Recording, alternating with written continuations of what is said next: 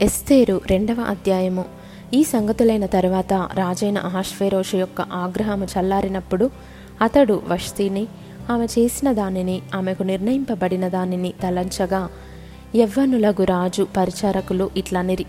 అందమైన కన్యకలను రాజు కొరకు వెదకనగును. అందు నిమిత్తము సౌందర్యవతులైన కన్యకలందరినీ సమకూర్చి శూషను కోట అంతఃపురమునకు చేర్చి స్త్రీలకు కాపరియగు రాజు యొక్క నపుంసకుడగు హేగే వశమునకు అప్పగించినట్లు రాజు తన రాజ్యం యొక్క సంస్థానములన్నిటిలో పరిచారకులను నియమించునుగాక. శుద్ధి కొరకు సుగంధ ద్రవ్యములను వారికిచ్చిన తరువాత రాజు ఆ కన్యకలలో దేనియందు ఇష్టపడునో ఆమె వస్తీకి బదులుగా రానియగును. ఈ మాట రాజునకు అనుకూలమైన గనుక అతడు అలాగు జరిగించెను. శూషను కోటలో బెన్యామినీయుడగు కీషునకు పుట్టిన షిమి కుమారుడగు యాయిరు వంశస్థుడైన మొర్దెకై అనొక యూదుడుండెను. బబులోను రాజైన నెబుకద్ నెజరు రాజైన ఎకోన్యాను పట్టుకొని పోయినప్పుడు ఇతడు ఎకోన్యాతో కూడా ఎరుషలేము నుండి చెరపట్టబడిన వారిలో ఒకడు. తన పినతండ్రి కుమార్తె అయిన హదస్సా అను ఎస్తేరు తల్లిదండ్రులు లేనిదై ఉండగా అతడు ఆమెను పెంచుకొనెను. ఆమె అందమైన రూపమును సుందర ముఖమును గలదై ఉండెను. ఆమె తల్లిదండ్రులు మరణము పొందిన తరువాత మొర్దెకై ఆమెను తన కుమార్తెగా స్వీకరించెను. రాజాజ్ఞయు అతని నిర్ణయమును ప్రచురము చేయబడి కన్యకలు అనేకులు శూషను కోటకు పోగు చేయబడి హేగే వశమునకు అప్పగింపబడగా ఎస్తేరును రాజు యొక్క నగరునకు తేబడి స్త్రీలను కాయు హేగే వశమునకు అప్పగింపబడెను. ఆ చిన్నది అతని దృష్టికి ఇంపైనది గనుక ఆమె అతని వలన దయ పొందెను. కాబట్టి ఆమె పరిమళ క్రియల కొరకైన వస్తువులను ఆమెకు కావలసిన భోజన పదార్థములను రాజు ఇంటిలో నుండి ఆమెకు ఇయ్యదగిన ఏడుగురు ఆడుపిల్లలను అతడు ఆమెకు త్వరగా ఏర్పరచి ఆమెను ఆమె చెలికత్తెలను అంతఃపురములో అతి శ్రేష్టమైన స్థలమందు ఉంచెను. మొర్దెకై నీ జాతిని నీ వంశమును కనుపరచకూడదని ఎస్తేరునకు ఆజ్ఞాపించి ఉండెను గనుక ఆమె తెలుపలేదు. ఎస్తేరు ఏలాగుండెనో అదియు ఆమెకేమి సంభవించినో అదియు తెలుసుకొనుటకై అంతఃపురం యొక్క ఆవరణం ఎదుట ప్రతిదినము మొర్దెకై తిరుగులాడుచుండెను.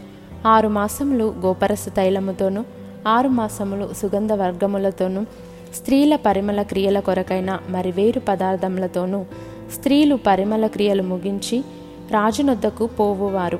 పన్నెండు మాసములైన తర్వాత రాజైన అహశ్వేరోషు నొద్దకు వెళ్ళుటకు ఒక్కొక్క చిన్నదానికి వంతు వచ్చినప్పుడు ఒక్కొక్క చిన్నది రాజునొద్దకు ఆ విధముగా పోవుచుండెను. ఏమనగా ఆ తీరున వారు పరిమళ క్రియలు చేయు కాలము సంపూర్ణమగుచుండెను. మరియు అంతఃపురంలో నుండి రాజు ఇంటిలోనికి వెళ్ళవలసిన సమయమందు ఆమె ఏమేమి కోరునో అది అటు స్త్రీకి ఇయ్యబడుట కద్దు. సాయంత్రమందు ఆమె లోపలికి వెళ్ళి మరుదినము ఉపపత్నులను కాయు రాజు యొక్క షండుడైన గజు అను అతని వశంలోనున్న రెండవ అంతఃపురమునకు తిరిగి వచ్చును. ఆమె అందు రాజు సంతోషించి ఆమెను పేరు పెట్టి పిలిచితేనే గాని ఆమె రాజునొద్దకు మరలా వెళ్ళకుండెను.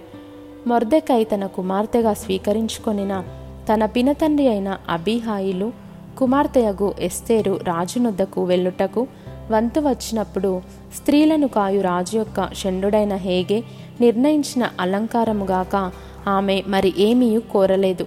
ఎస్తేరును చూచిన వారందరికీ ఆమె అందు దయ పుట్టెను. ఈ ప్రకారము ఎస్తేరు రాజైన అహశ్వేరోషు ఏలుబడియందు ఏడవ సంవత్సరమున టెబేతు అను పదవ నెలలో రాజనగర్లోనికి అతని వద్దకు పోగా స్త్రీలందరికంటే రాజు ఎస్తేరును ప్రేమించెను. కన్యలందరికంటే ఆమె అతని వలన దయాదాక్షిణ్యములు పొందెను. అతడు రాజకిరీటమును ఆమె తల మీద ఉంచి ఆమెను వస్తికి బదులుగా రాణిగా నియమించెను. అప్పుడు రాజు తన అధిపతులకందరికీ సేవకులకందరికీ ఎస్తేరు విషయమై ఒక గొప్ప విందు చేయించి సంస్థానములలో సెలవు దినము ప్రకటించి రాజు స్థితికి తగినట్టుగా బహుమతులు ఇప్పించెను. రెండవ మారు కన్యకలు కూర్చబడినప్పుడు మొర్దెకై రాజు గుమ్మములో కూర్చుని ఉండెను. ఎస్తేరు మొర్దెకై యొక్క పోషణమందున్న కాలమున చేసినట్టుగానే ఇప్పుడును అతని మాటకు ఆమె లోబడుచుండెను గనుక మొర్దెకై తనకు ఆజ్ఞాపించిన ప్రకారము ఎస్తేరు తన జాతినైనను తన వంశమునైనను తెలియజేయకై ఉండెను. ఆ దినములలో మొర్దకై రాజు గుమ్మములో కూర్చుని ఉండగా రాజు యొక్క ఇద్దరు షండులైన బిక్తాను తెరెషు అను ద్వారపాలకులు కోపగ్రస్తులై రాజైన అహశ్వేరోషును చంపుటకు ఆలోచించుకొని ఉండిరి. ఈ సంగతి మొర్దకైకి తెలియబడినందున అతడు దానిని రాణి అయిన ఎస్తేరుతో చెప్పెను. ఎస్తేరు మొర్దకై పేరట రాజునకు దాన్ని తెలియజేసెను. ఈ సంగతిని గూర్చి విచారణ కాగా అది నిజమాయను. అందుచేత వారిద్దరును ఒక చెట్టుకు ఉరితీయింపబడిరి ఇది రాజు ఎదుటనే రాజ్య సమాచార గ్రంథమందు వ్రాయబడెను.